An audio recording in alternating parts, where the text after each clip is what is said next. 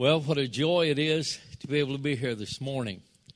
And, uh, you know, I was thinking as he was talking about younger preachers, for many years, I was the uh, younger preacher in the conference. And uh, after a while, that didn't happen anymore.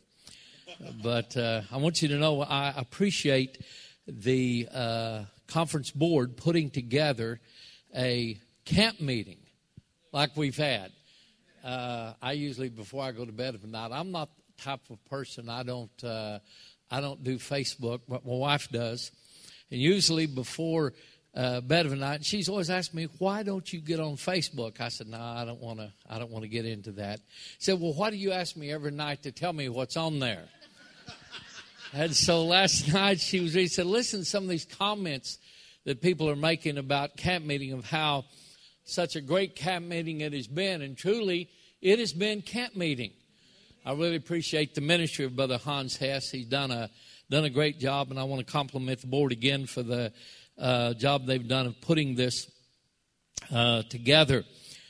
Um, well, we're here this morning to share with you what I feel has very been a very exciting thing, and uh, a church that I had the privilege of being a part of for about a year, the uh, uh, Linn Avenue Church and then uh, Brother Jimmy Bennett, who had pastored uh, New Beginning Church what over three years, and uh, we was able to uh, bring these uh, this church together. And if there was any problem during all this, I was I was unaware of it. It just it, I think it was just a God thing from the from the beginning. I want to read to you a scripture this morning. It's found in Acts chapter two, and then I'm going to. How long? How long can I talk, Bishop? Okay. Well. Okay. Thank you very much. Um, Acts chapter two. I want to begin reading with verse uh, number forty-one. Uh, the Bible said, "Then they that gladly received His word were baptized." The same day there were added unto them about 3,000 souls. I like that word added, don't you? Uh, the Lord's mathematics is addition and multiplication. The devil's is subtraction and division. Said, and they continued steadfastly in the apostles' doctrine and fellowship and the breaking of bread and in prayers. And fear come upon every soul, and many wonders and signs were done by the apostles and all that believed were together and had all things common, sold their possessions and goods, and parted them to all men as every man had need. And they continuing daily with one accord in the temple, and breaking bread from house to house, did eat their meat with did, did eat their meat with gladness and singleness of heart, praising God and having favor with all the people. And the Lord added to the church daily such as should be saved to those who were being saved. Let me go back and start, as far as I'm concerned, uh, with my life. January 29th, 2017, the wife and I spent the last Sunday as the pastor of a church we had pastored for 21 and a half years, the Southgate Pentecost Holiness Church and more, which we thoroughly enjoyed. But I knew uh, several months before that that it was a time for me to uh, do something else. And God had blessed us with a great ministry. We just celebrated our, back in February, our 50th wedding anniversary. And uh, next, next January, in fact, I have plans right now of going back there to the church I preached my first sermon in, in Missouri. We will be celebrating 50 years of ministry. And God has just blessed us in a, in a special way. But after we, we left uh, uh, Southgate, we spent the next six months uh, traveling, done a little traveling, and then we had the opportunity of preaching different places. And so I'd made the statement to my wife. I said, Well, I don't think I'll pastor anymore, especially uh, a long time. Well, you know, when you get to be uh, 70 years old, you know, you talk about a long time. Does that mean 20 or 30 years? Probably not. And so, anyway, uh, I like what a, Brother Hans has been, and the thing impressed upon my mind more than anything else, and probably yours too, and that is hearing from God. And how many knows God will speak to you if you want God to speak to you? But so many times we find ourselves in the ministry, if we don't watch ourselves, we, we decide what we want to do and then ask God to bless it rather than finding out what God wants us to do and then asking Him to bless it. And so uh, I told my wife, I said, Well, I don't know really right now what, what I want to do. And so uh, Brother Dorrance Manning passed away, I think it was in June of 2017. And so Brother Manning had been a friend of ours for many years. In fact, going back to 1971, uh, the church the wife and I were attending was my our home church in Missouri. And uh, we'd been married for about three years and been in ministry for about two years. And Brother Manning came to our church to hold a revival. And uh, Brother Manning, back in those days, was known as the preacher who preached on uh, the baptism of the Holy Ghost as much as any preacher I, would ever heard. A very successful uh, minister. And so we invited him over, over to our house one night for dinner. Back time, him and his wife and their daughter Donna. And so from that time, we'd been dear friends. And when Brother Manning had passed away, and I'd heard the situation, well, I asked Bishop if I, if I could go up there and see if I could do something. We only live about 15 minutes from the uh, church. And so I said, let me try it for three months. And then after three months, he gave us six more months. And he finally told me, he said, well, stay there as long as uh, you want to stay. And so God began to bless us from right from the beginning. I think the first Sunday, uh, my wife reminded me we had seven people. And, uh, you know, I thought, well, you know, that's, that's, that's, that's pretty good. Uh, maybe it's more than I deserved. But I remember the first church I pastored, uh, years ago, we had nine people. And so I've always considered a blessing if anybody will come and hear me speak. And so I've always tried to do my best. And so we went up there um, July the 16th in uh, 2017 that morning. And uh, about after two months, then we started church on a Wednesday night about uh, two months after we had been there, this couple came in, and God just began to show favor uh, just right from the beginning. And we saw some new people come in, and uh, we uh, uh, we began to see some people saved, and and the finances began to come together. This couple came in, and uh, they were probably early '60s because when we started, I was doing all the preaching, my wife was doing all of the uh, work on the musical instruments since I'm not very much for that. And uh, I was leading. I was leading the worship, and so uh, anyway, we had this couple come in, and I, I asked them. I said, "Now, would you?" They found out they lived right close to the church, and they said, uh, "Brother Justin Blankenship from Purcell told us to come over here. Said he knew you, and said we hadn't been going to church anywhere much, and so they started uh, there and become very faithful members. And in fact, uh, since we've merged, he is one of the uh, one of the board members there at uh, New Beginning, which we call it now. And uh, so his wife, I found out she was uh, a piano player and a guitar player, and so she started leading the worship.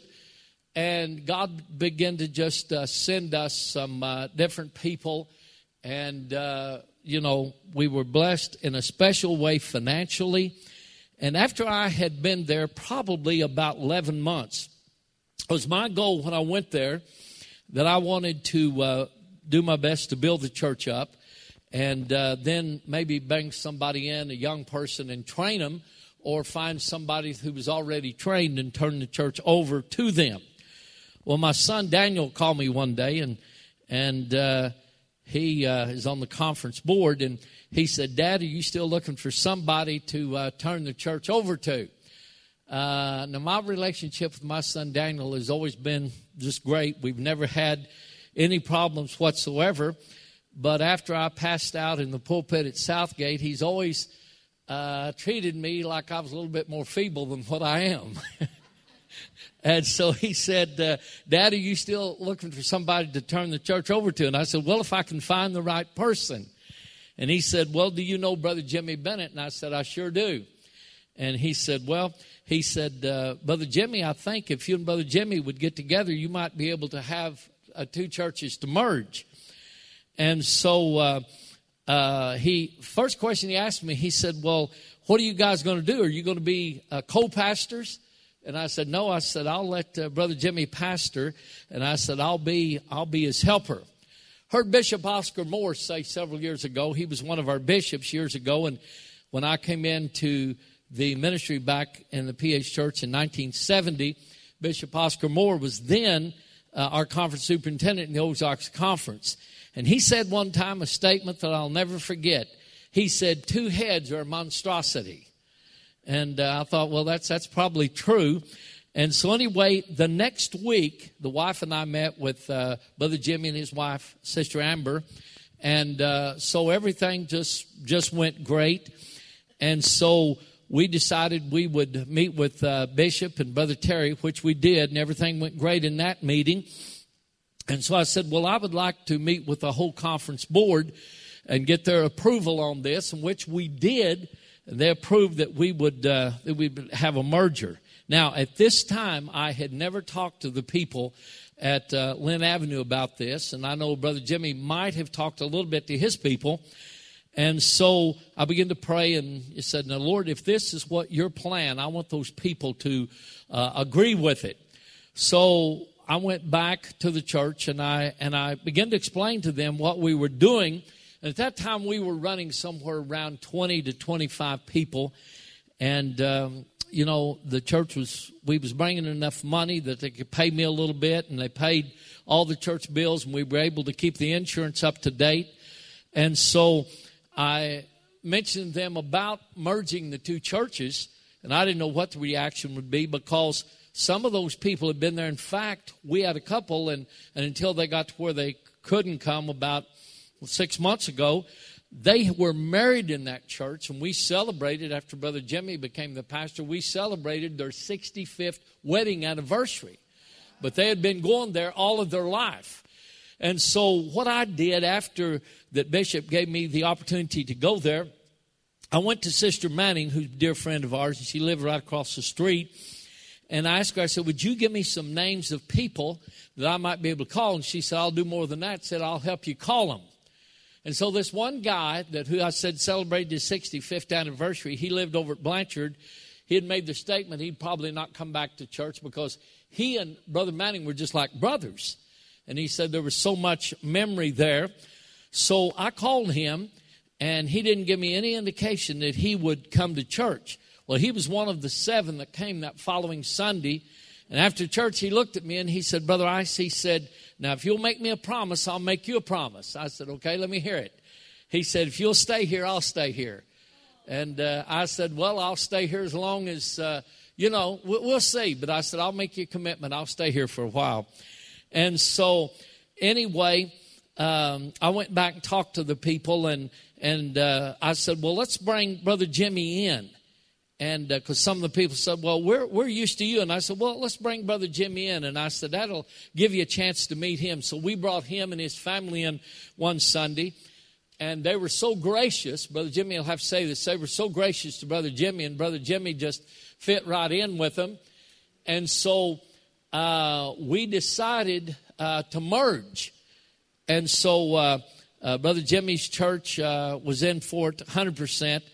And so one Sunday morning after that I got through uh, speaking, I, I met with the people and I had them to ask questions or give comments about the merger. And I don't think I heard any negative comments because they were excited because I said, well, most of the people here that we've got is older people. And I said, I know Brother Jimmy has got a lot of, of children and a lot of young adults in his church. And I said, I think it'll work together uh, good. And so the people uh, uni- unanimously decided that we would merge. And so, you know, you can always be a little bit uh, nervous, but July 22nd of uh, 2018, we brought both of the churches together and uh, we merged there at uh, Linn Avenue Church. And because Brother Jimmy uh, had been pastoring New Beginning, and I had just kind of helped this church get back going again best I could, uh, we decided to adopt the name the New Beginning Church, and that's what it's called right now. I was able to preach at first uh, service of the merger, and then after that, I turned the service over to uh, uh Brother Jimmy. And uh, I just want you to know, I believe that from the beginning, it was just a God thing. Uh, we didn't have anybody that got mad or got upset. If they did, they spoke behind my back or spoke behind Brother Jimmy's back. But uh, uh, it's been it's been a great thing, and uh, you know I just give God all the glory, all the honor, and all the praise. Uh, Brother Jimmy has had asked me, and and I was privileged. I've been there with him and uh, serving as pastor for the seniors, and we we have a class on Wednesday night that we teach and then uh, I preach every other Sunday night, and the wife and I are over the connections group. Uh, but it's just a privilege to be able to be working in the Lord in whatever area uh, capacity you can serve. But I just want you to know I appreciate Brother Jimmy Bennett and Sister Amber. Brother Jimmy is a tremendous preacher. His wife Amber complements his ministry. She's uh, tremendous uh, with the kids. She's worship leader.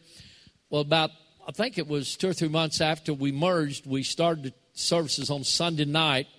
And you know, people that are not used to having church on Sunday night, it's like pulling teeth to get them out. And so we have started uh, doing real good on Sunday night. In fact, the Wednesday night services, uh, of course, it was their pattern with New Beginning to uh, have a feeding every Wednesday night. We feed everyone Wednesday night. Then we have uh, children on Wednesday night. We have uh, young adults. We have uh, we have the uh, teens, and then I teach the uh, young adults. But uh, I'll tell you how God is His blessing. the last two Wednesday nights, of course, wasn't this Wednesday night since we here at camp meeting, but the two Wednesday nights before that, we had 70 and 71 people on Wednesday night. And we just praise God for uh, uh, what he is uh, doing.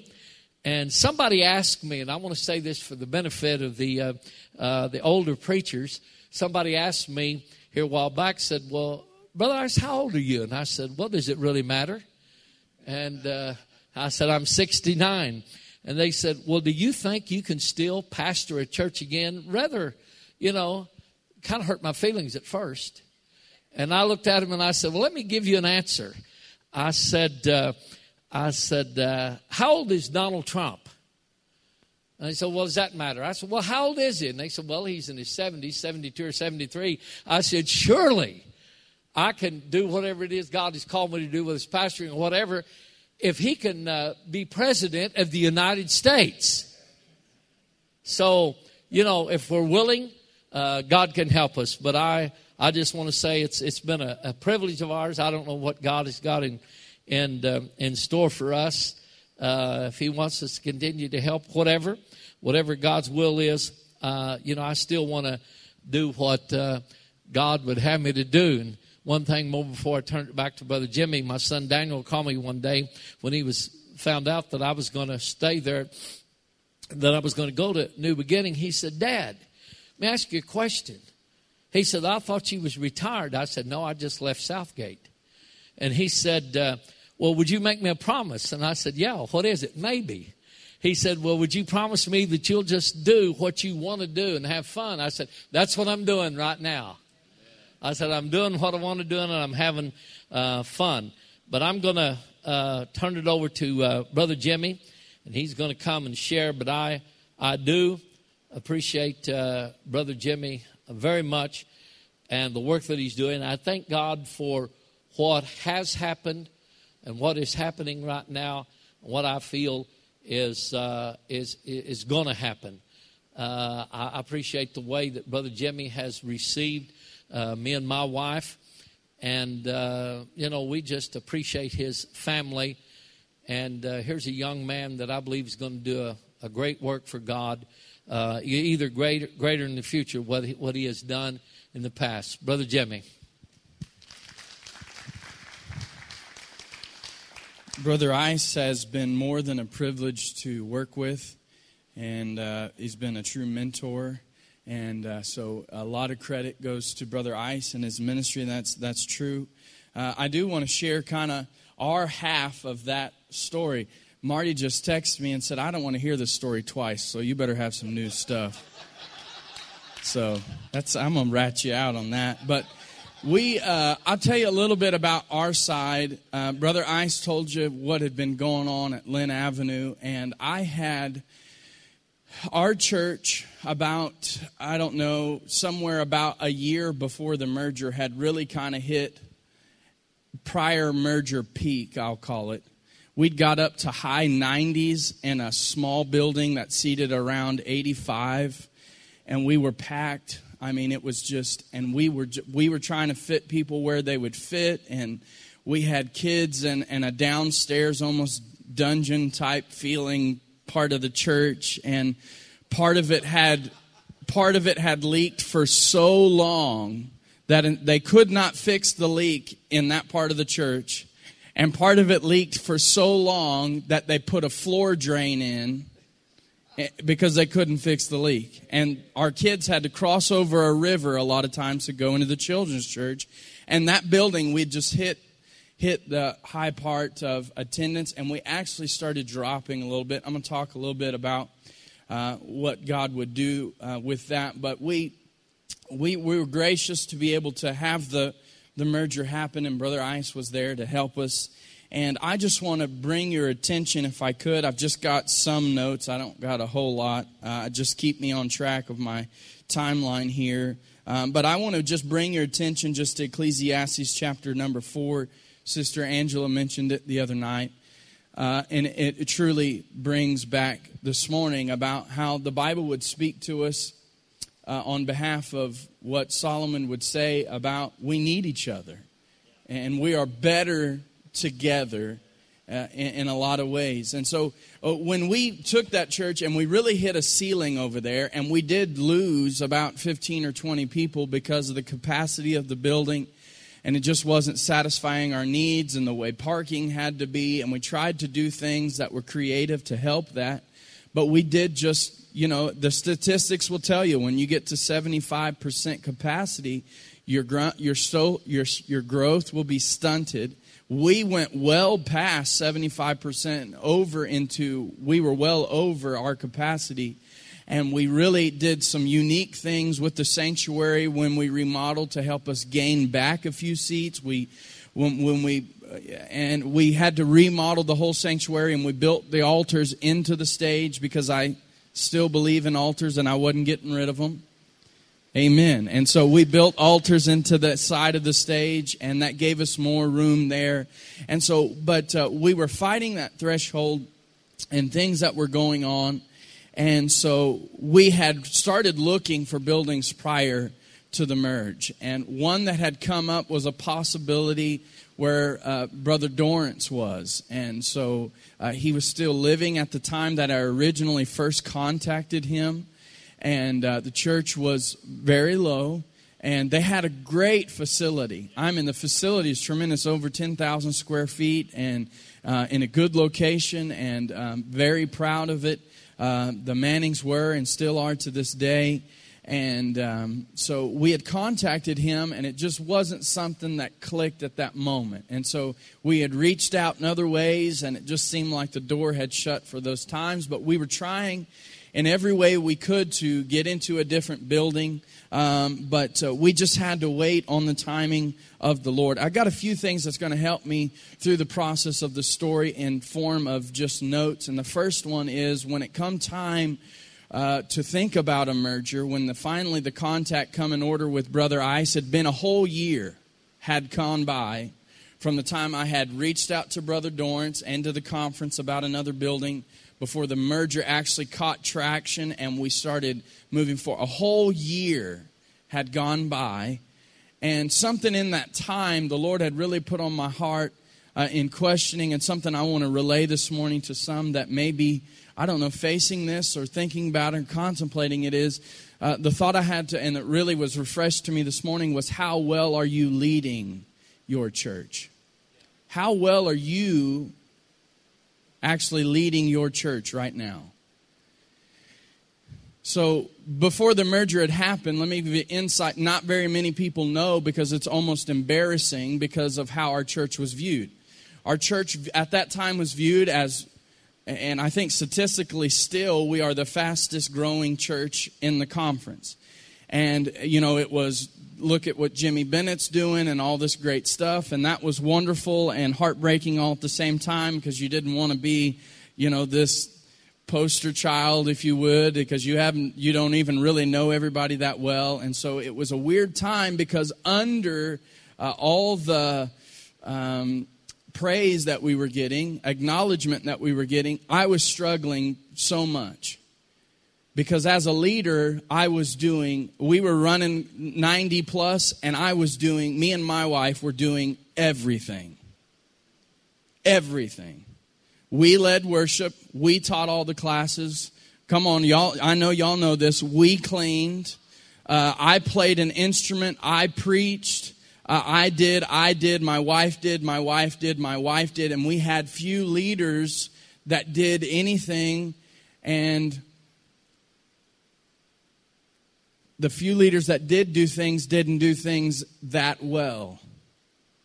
And so we were trying to pick up the slack from where they left it the week before. And the church was doing great, but at a point I began to think, Pastor Marty, how well am I actually leading this church? Am I leading this church, or Brother Dwayne, am I doing this church? Am I the church? Because there's a place where there's two different things we, we had good numbers in the building we were at, but we weren't a healthy church. I had a church full of babies that would not mature. I had, I had an old preacher in Missouri one time tell me, he said, when I was, I did evangelizing for a while, and he says, Jimmy, you got to stop feeding people milk after a while. So, well, how do you know it's time to stop feeding them milk? And he says, when you have to part the whiskers to get the bottle in their mouth then it's time to stop bottle feeding people. And listen, I was at a place where we had a good church going, but under the wraps, I was struggling. I was exhausted all the time. I'd get home and I, I'd, I'd rash out on my kids because I was cranky and, and I hadn't eaten lunch and I was this thing called hangry and I was just, and I wasn't leading the church properly. So we had gotten to the place where I had made a decision with the Lord. We were about six months in after trying, originally reaching out for the merger. We were about six months past that point. What would be another six months before we caught traction, and I made this decision.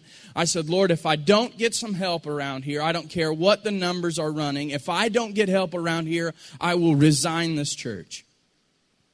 I'm, I can't do it. I will not sacrifice my family for this quote unquote successful church. And I remember in that time it was hard because I had two churches call me one. Uh, one independently and one from a conference in our conference in South Carolina call me and offer me positions.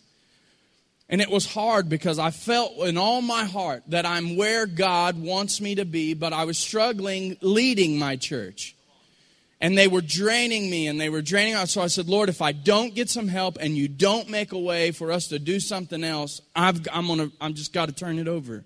I got to give it to somebody else who can do a better job. So I remember when it come about, Daniel Ice, who's not here, who's on our board, uh, has done great things for this conference just in the short time he's been there. He's helped lead in certain areas and had come to the time where I had talked to him and and he had talked to his his dad who was there and he made that initial phone call to make that that connection i remember me and brother ice we got together and we sat down at golden corral praise the lord where the anointing fell and we talked about the possibility of it coming together. The next thing that the Lord really put on my heart was not only the question I asked myself, number one, was how well am I leading this church by myself? Not very well. The second thing, as part of the leading into the merger, I had to realize was it was going to take patience. I'd already endured, me and Bishop had had a meeting where it was a painful year. He, and it, listen, I, we don't need to go and, well, maybe we need to do. You say, why didn't that happen in a year? It, it didn't happen because it wasn't God's time. See, when we went to the facility, we would eventually go there, and you had to have patience because the facility was a, uh, a, great facility, but it was outdated. It was in great shape, but it was outdated. It had red velvet carpet and red velvet pews, and there was, I mean, it was, but when it was remodeled, whatever time in the early 80s, I mean, they did it top notch. It was an amazing shape. We just needed to update it. Had we done that when we first was asked to do it, when we first asked to do it, we wouldn't have been able to remodel the building we didn't have no money. Part of the miracle, listen, the miracle of the merger was that I was pastoring a church of 80 people, 90 people, somewhere in there, but we were poor. We had no money. There's some in here that know that. You got a good crowd, but you're broke. You have absolutely no money. And I remember praying, Lord, you've got to make a way because we can't afford to add on. There's no way we can spend 800 to a million dollars to buy a new building. That, that won't happen, Lord. We, we barely get by to do the feeding program that you have asked us to do. And we're doing it by obedience and you're making a way, but there's no way. So, but by the process of this year that took, God began to give us some money. Uh, we, when we were able to actually merge, and that was to happen, we brought with us a church of not just low income, but poverty level members in our church. We were able to bring with us over $32,000 in the bank, and we remodeled that building complete with a new parking lot, paid in full. And it's because we had a hard, patient road, but then when we got there, we had to be patient. It took patience. When we got there, I remember the first Sunday, just me and my family came. We, we left our church on, at the other facility and we said, you know, he's going to preach today. I'm going to speak to these people. And it was patience. We sat down and we, we preached and they reacted well and seemed to love us. And, um, but then we went into the building. Well, here's funny. The first thing we did in that building, so we didn't ha- we had our first service on Jan- on July the 22nd of 2018. That was a Sunday morning, but prior to that, Thursday, Friday, Wednesday, Thursday, Friday, we had VBS. That was our first thing together. Uh, I was a youth pastor under Dwayne Klepper, and what me and Amber learned at our time there was how to value a VBS.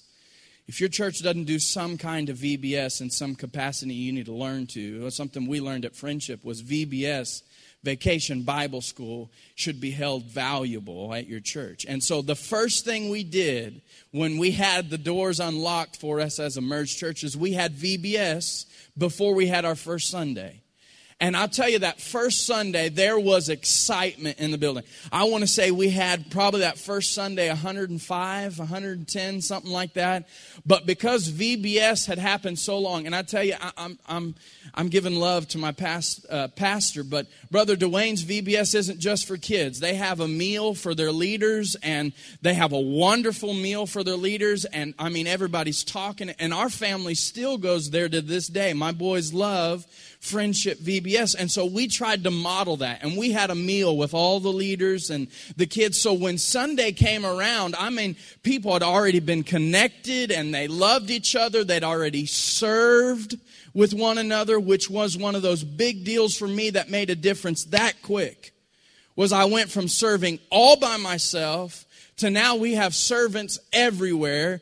And the ones that were at Linn Avenue that quick made my young baby Christians grow up because they had examples to go by. But it took patience. For two months, though we had the money setting in the bank account to remodel, the Lord put it on my heart to not touch anything. We didn't touch the carpets. We didn't touch the, the we, we would eventually put in all new fixtures and we didn't touch anything to the extreme that when we got there, we had 12 nursery babies at New Beginning Church. we and we had a pretty good size. Obviously with 12 babies you're going to need to have a good sized nursery facility. When we went to linn avenue they hadn't had babies in a long time long long long time. So their nursery was i'm not kidding you about 10 by 10 and the lord had put it so strong on my heart don't touch a thing we had 12 nursery babies and two workers in a 10 by 10 nursery we did that for almost two months but what we proved to those people that we were merging with is we're not here to run you out and prove that it can't be done the way that you're doing it. We proved to them you just need some help and it can be done exactly the way you're doing it with red carpet, with red pews, with hymnals, and we proved it to them and we grew in those two months. We didn't just do nothing and just, just to keep you happy. We wanted to prove that through God we can do what you're doing right now and still grow. And that made, someone told me once, people can argue with anything that you're doing, but one thing people cannot argue with is results. They cannot argue with results. And we were proving that God, we would be patient. You had already put us through a trial time of a year, and we're being patient. Lord, we're doing what we are being asked to do. And so we would stay there and we would do patience, and then we would have patience, operating patience, and then slowly we did things.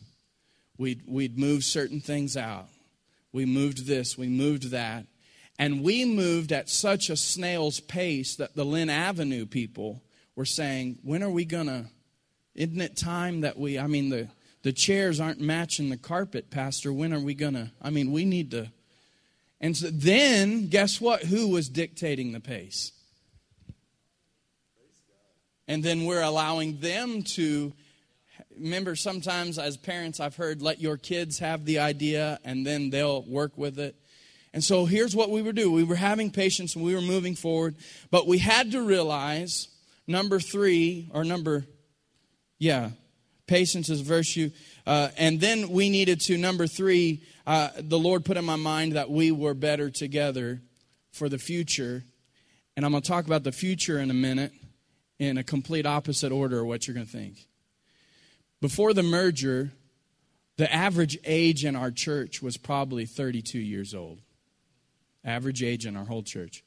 We had a gr- big group of youth. We had a big group of kids. I mean, we still today we average about 30 kids every Sunday. Um, our, and so we had a bunch of young adults. I had two people over 50 year old in my entire church, two prior to the merger. The one woman who was the only remaining woman when I got there is still with me to this very day. And she was here for camp meeting Wednesday night. So we needed to merger for our future because they had senior adults and we didn't. Now you'd say, well, hang on, senior adults, that's not necessarily the future. It was for us. Because I, as a pastor, one of the things that was I was burdened with the most prior to the mergers, we had no elders. We had none. I mean, we had Sister Pat, but there wasn't enough of Sister Pat to go around. We were all babies because we didn't have enough, come on, somebody, we didn't have enough senior adult leadership. So the merger, there was senior adults that had no young people, and that's what really completed the church and took us to the next part of me being a successful leading pastor was when I had senior adults that could help me train. And I'm telling you, immediately, within one day of VBS, people that would never do anything began to do things. Because they had examples. There was future leadership in our church. And I don't know what diversity there is this morning that may be thinking about this idea. But listen, if you're thinking we need, we just need young adults in our church, or we don't, you need senior adults in your church. If you're a senior adult church and you don't think you need kids, you do. You've got to have them. We are better together. When I first started uh, really considering pastoring, um, the Lord put it on my heart that I would be a, a generational gap person. I would help bridge. And um, so we've always, I mean, I, I, I was adopted by somebody who should have been my grandfather. And so we just grew up in a house with somebody.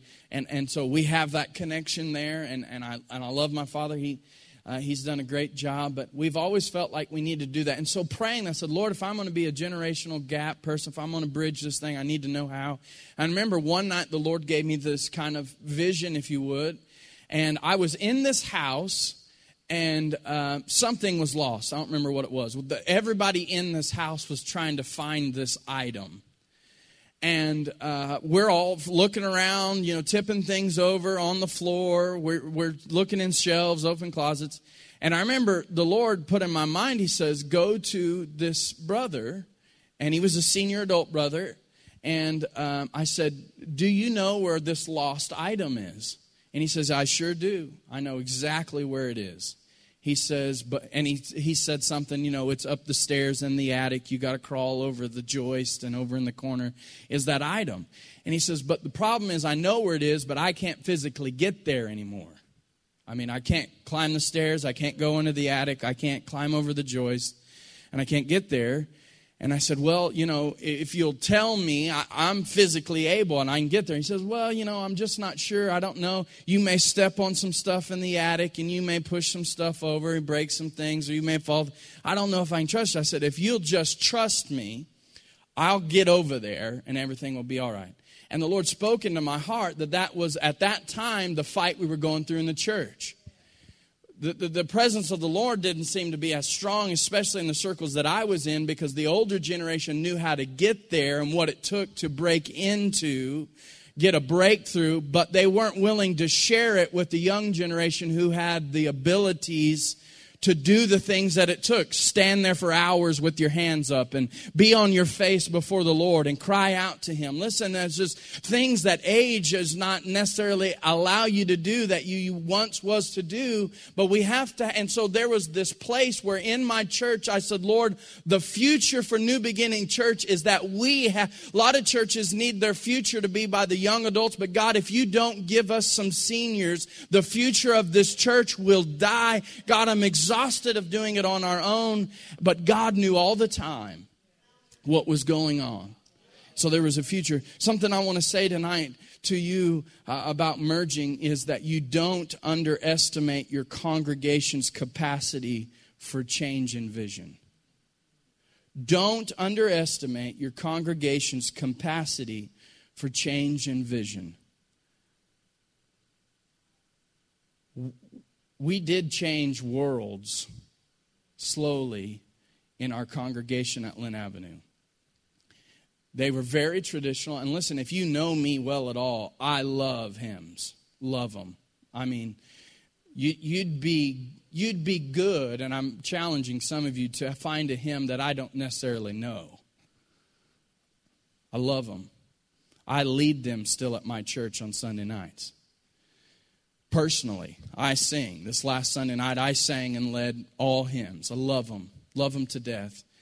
And they were singing all hymns, very traditional. And we have, believe it or not, this February, which is in what, three months, four months, we'll have been in the new building two years. And we sing about 80% contemporary. We do still sing hymns on Sunday morning, but we sing about 80% contemporary with a completely re different, I mean, just all new different sanctuary. And here's what I hold to the most. We've seen, and, and probably just the merger, we've seen probably over 100 people saved. Uh, great things. We've seen awesome things, but something I hold dear to my heart that the Lord has blessed me with during this merger is we have, even prior to the back, all the way back to taking the church originally, I have not lost one single person. Not one. And I mean, I, let me take that back. I don't want that to come across prideful. The Lord has used me, and we've not lost one single person. No senior adults no young people. And I remember I went to Sister Pat one day. We were still in the other facility. I said, Sister Pat, I, I, she loved me. I mean, we we butted heads right in the beginning. I preached there the first Sunday. It was her and my family, and I preached. And listen, all I know how to I, I all I know how to do is preach. I'm a one show pony. Okay, I, I just know how to preach and yell and scream and let the anointing fall, and that's it. Okay, the, if you don't want that kind of preaching, don't ask me. Okay, so I show up with one woman in this church and my family. I mean, I just preached. And after church, she says, Pastor Jimmy, that was wonderful. Really enjoyed that. We want you to come back three more weeks and we'll vote on you. And I remember going, We? It's, it's just you, Sister Pat. I don't know that a vote can even be brought together.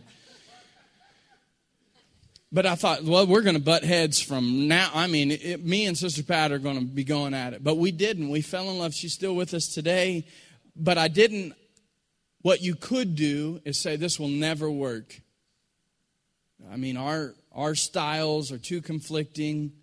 This will never work. Listen, if you give God time to work, and be patient, all things can work out. And it did. It has. And and we've come a long way. A lot of us we we put too much pressure on that our church won't change. They'll never adapt. They'll never listen, something I've had to learn is when I'm trying to force it on them, they won't. But when I'm doing it and just letting them observe, and when they observe, that God still moves in this style, that He does in this style, that there, that's all they want. Your church, all they want is a move of God. So I remember I went to Sister Pat and I said, Sister Pat, why are you still here? We love each other. I think I can just ask you an honest question. Why are you still coming to my church? And she said, Brother Jimmy, we would not change anything, and we watched this church die so I've made up my mind that I will do whatever it takes that is an agreement with the Word of God to make this church live. She says, My kids come to church and they've never been to church. It's time we change. And so don't ever put on your people that they won't. Now, listen, we're not the most contemporary church there is. We have full house lights. We do still sing hymns. I mean, I, have just, and it's part of my heart. I just, I'm, I've got my own convictions and things going on. Nothing against those that are out there. I love Woody Burpo's church and Passion Church and Compassion Church, but my style's not quite there yet. But who's to say that if that's not where God wants you to do, He can't make it happen? You know, I'm sure Noah at one point said, Lord, the lions and the lambs, they won't sit next to each other. It will never, God, I don't care how good you think you are, this will never happen. But God said, you know what? Noah, watch this. I'm going to do something real nice for you. And I believe there had never been a cruise as peaceful as that one had been because Noah just let God do his work. The Bible doesn't say Noah went around whipping lions trying to keep them in line. He let God work. Be patient and don't underestimate your congregation's capacity for change and new vision when that time comes. If you're not there yet, you're not there yet. But listen, there will be a day all of us have to change and have new vision. Me and my staff, we have a meeting every week, and something I shared with them the other day is that there will be a day where I will not enjoy worship. There will be some type of new modern worship that I don't prefer. There, there, listen, if you know teenagers very well, there's this new thing out called uh, dubstep or somebody gonna laugh. I don't know it all that well, and it's almost it's almost techno. Maybe that help you. It's all just machine generated beats and music. And it's very popular. And I'm, I'm, I'm not being prophetic, and I hope I'm not because I don't enjoy it at all. There will probably be a day when worship music will be set to that tone. And I'll have to say, Lord, if this is real and this is of you and you're moving in it, God, may I get on the boat and believe you're going to tame the lions and lambs and we're going to make it to the mountain we're supposed to make it to. And so there's that. Number five, and this was important to me, the last one I'm going to speak about is that we be rational, we, be, we have relational connectivity. We have rational, excuse me, relational connectivity. Relational connectivity. You have to learn to connect with everybody. You have to be willing to go out of your way to connect with everybody. Everybody in your church ought to feel loved and valued. We have not lost one single person from Linn Avenue because they just couldn't stand it no more. And I'm going to talk about it's been mentioned a couple times. We had a couple in our church, uh, and I say our church because that's how I feel about it, but they were in the Linn Avenue congregation prior to the merger. They had gone, they had been married in that church and married 65 years, gone there the whole time. But Sister Wanda had gone to that church prior to being married since she was a child. So she had probably gone to that church close to 75, 80 years, attended that church close to 80 years. And we come on the scene. I mean, the pictures we found. We, every year we celebrate our anniversary as a church. Another thing we picked up from friendship. Giving all my keys away. If you want to know how I'm having a successful church, talk to Brother Dwayne because apparently that's where I'm getting it all. But we celebrate our anniversary every year as a church the year of our merger, we didn't talk about a specific time. We didn't say this is New Beginning Church's five, fifth year together. We celebrated the anniversary of the churches. We put no number on it. We celebrate the planning of both of these churches back in 1950. And so they had pictures. Let me tell you, the story of that church was that uh, in 1950, two ladies from what was then known as the Agnew Pentecostal Holiness Church, these two ladies had a heart to do Sunday school for the kids in the neighborhood that we're in. So the pastor blessed them and said, okay, y'all, during Sunday school, y'all go hold a Sunday school class uh, in that neighborhood. So they picked the, where our church is now. There was a big tree, and they had Sunday school in there. Started with five kids grew to 10 kids, 15, 20, 30 kids constantly at a 30 kids mark. The, the pastor at uh, Agnew Street Pentecostal Holiness Church said, God's doing something in you. You need to go start a church over there. So these two ladies and their kids, it was a Sunday school group with two elderly ladies, found a preacher, convinced somebody to pastor them a church, and started with two ladies and a bunch of kids and a pastor uh, they would eventually start having a full congregation on that property under a tent for two years. They put a tent up every Sunday morning, took it down every Sunday night. And they would grow to 150 people and build the first sanctuary, which is now our kids' sanctuary. And they would have church there. And in 1968, they would build a new sanctuary under Brother Armin Stevens. And then in 2000, they would add on a beautiful new lobby and a gym, which our church loves so much to this day, under Brother Dorrance. But it all started through this relational key. And this woman in our church, who had been there all these years, was one of the first Sunday school kids that come and sat under that tree. And we'd had her, and she was blessing, and she come to me we ended up giving them a big honor day the last Sunday they could be with us. And what was happening was they were driving from Blanchard, and um, their, her husband, um, Brother Trumbly, would be driving from Blanchard. And one Sunday I got a call from their daughter, and he made one wrong turn somewhere in Oklahoma City. And when he eventually got enough nerve to call her and say he made a mistake, he had wound up in Piedmont. Our church is on Southwest 44th and May. And I remember she called me and says, Pastor, I'm going to talk with him, but I want to talk to you first. I can't, you know, safety of my parents comes first, and we've got to do something. So I remember she talked to them, and they met with me on an off day there at the office. And mm, they said, Pastor, I want you to listen, we love you. She says, But we, we can't make the trip anymore. And I, tears in their eyes, and it was an emotional day when we gave them an honor day and blessed them wherever the Lord was leading them. She said, We went to this church so long and watched it suffer that it hurts that we have to leave now that it's doing so well. And I'll never forget, Sister Tremblay said, We just waited too long to make something happen. And something I've held dear in my heart everywhere the Lord has sent me in ministry is I've made relationships the top priority. I hope anywhere that Jimmy Bennett has ever been, whether it's been for five seconds or five years, that people say, that's a good guy.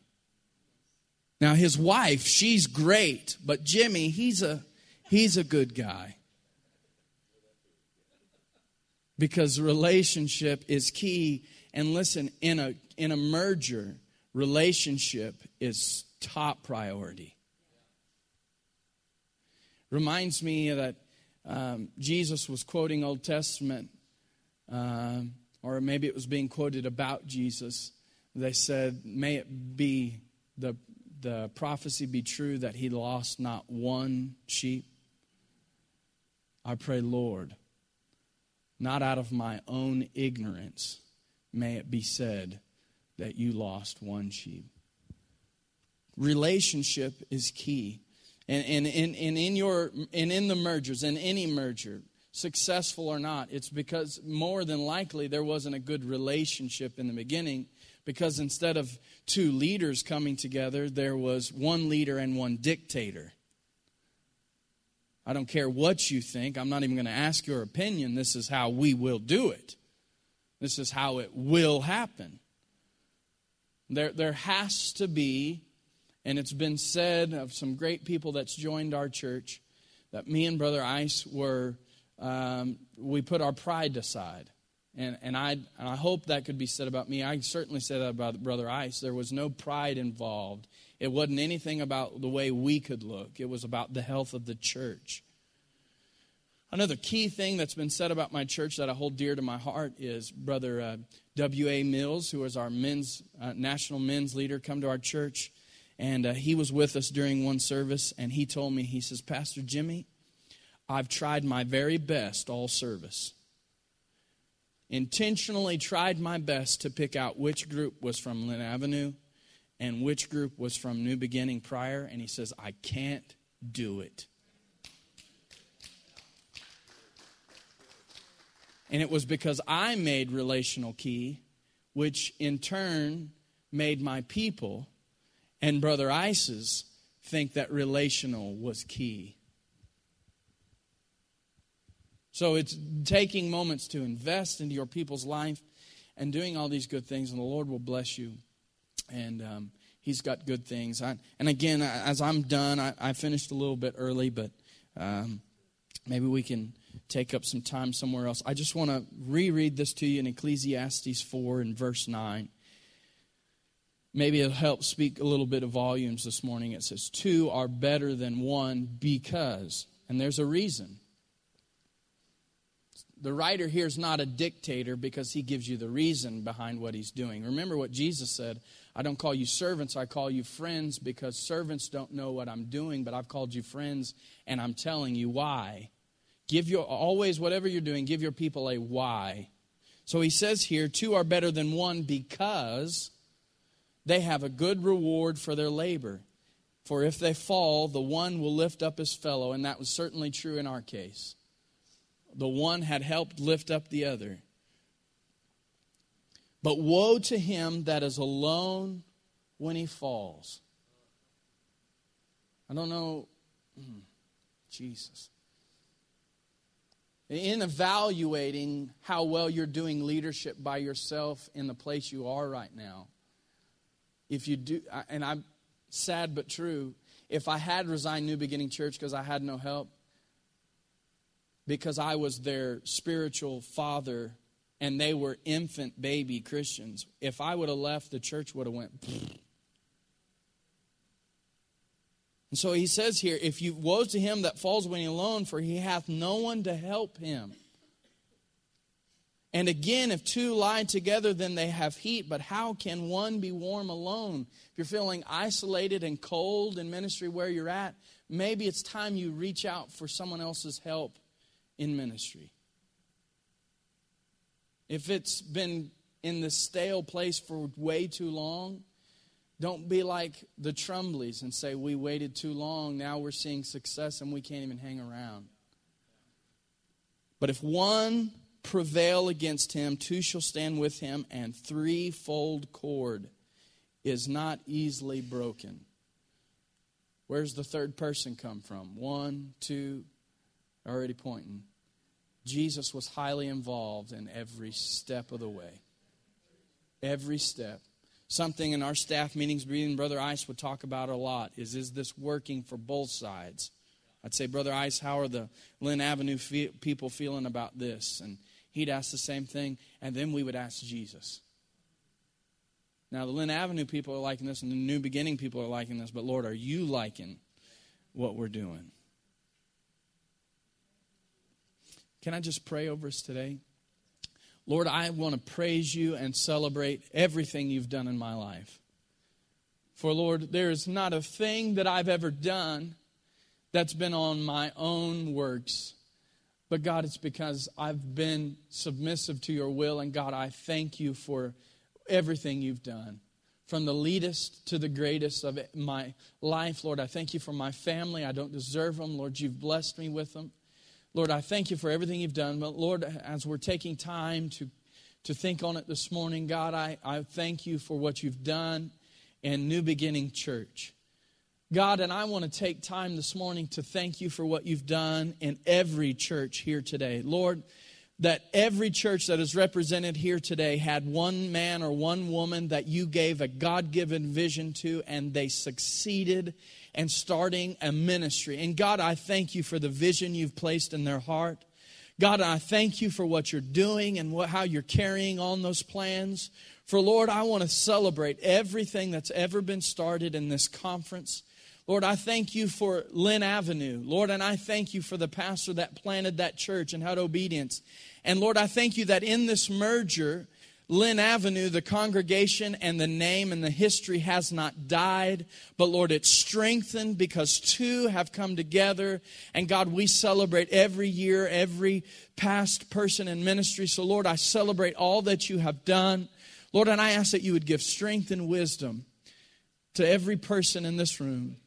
God, that you would delegate to them, God, every amount of thing that they need, every resource that they need, Father. And I ask that you would make a way. Lord, you know that on my behalf and in my story, there was no man made way for us to have the facility we have now. But God, you opened up the doors. And God, I ask today that you would give patience to every person in this room. But God, you would grant them swiftness to move when you speak.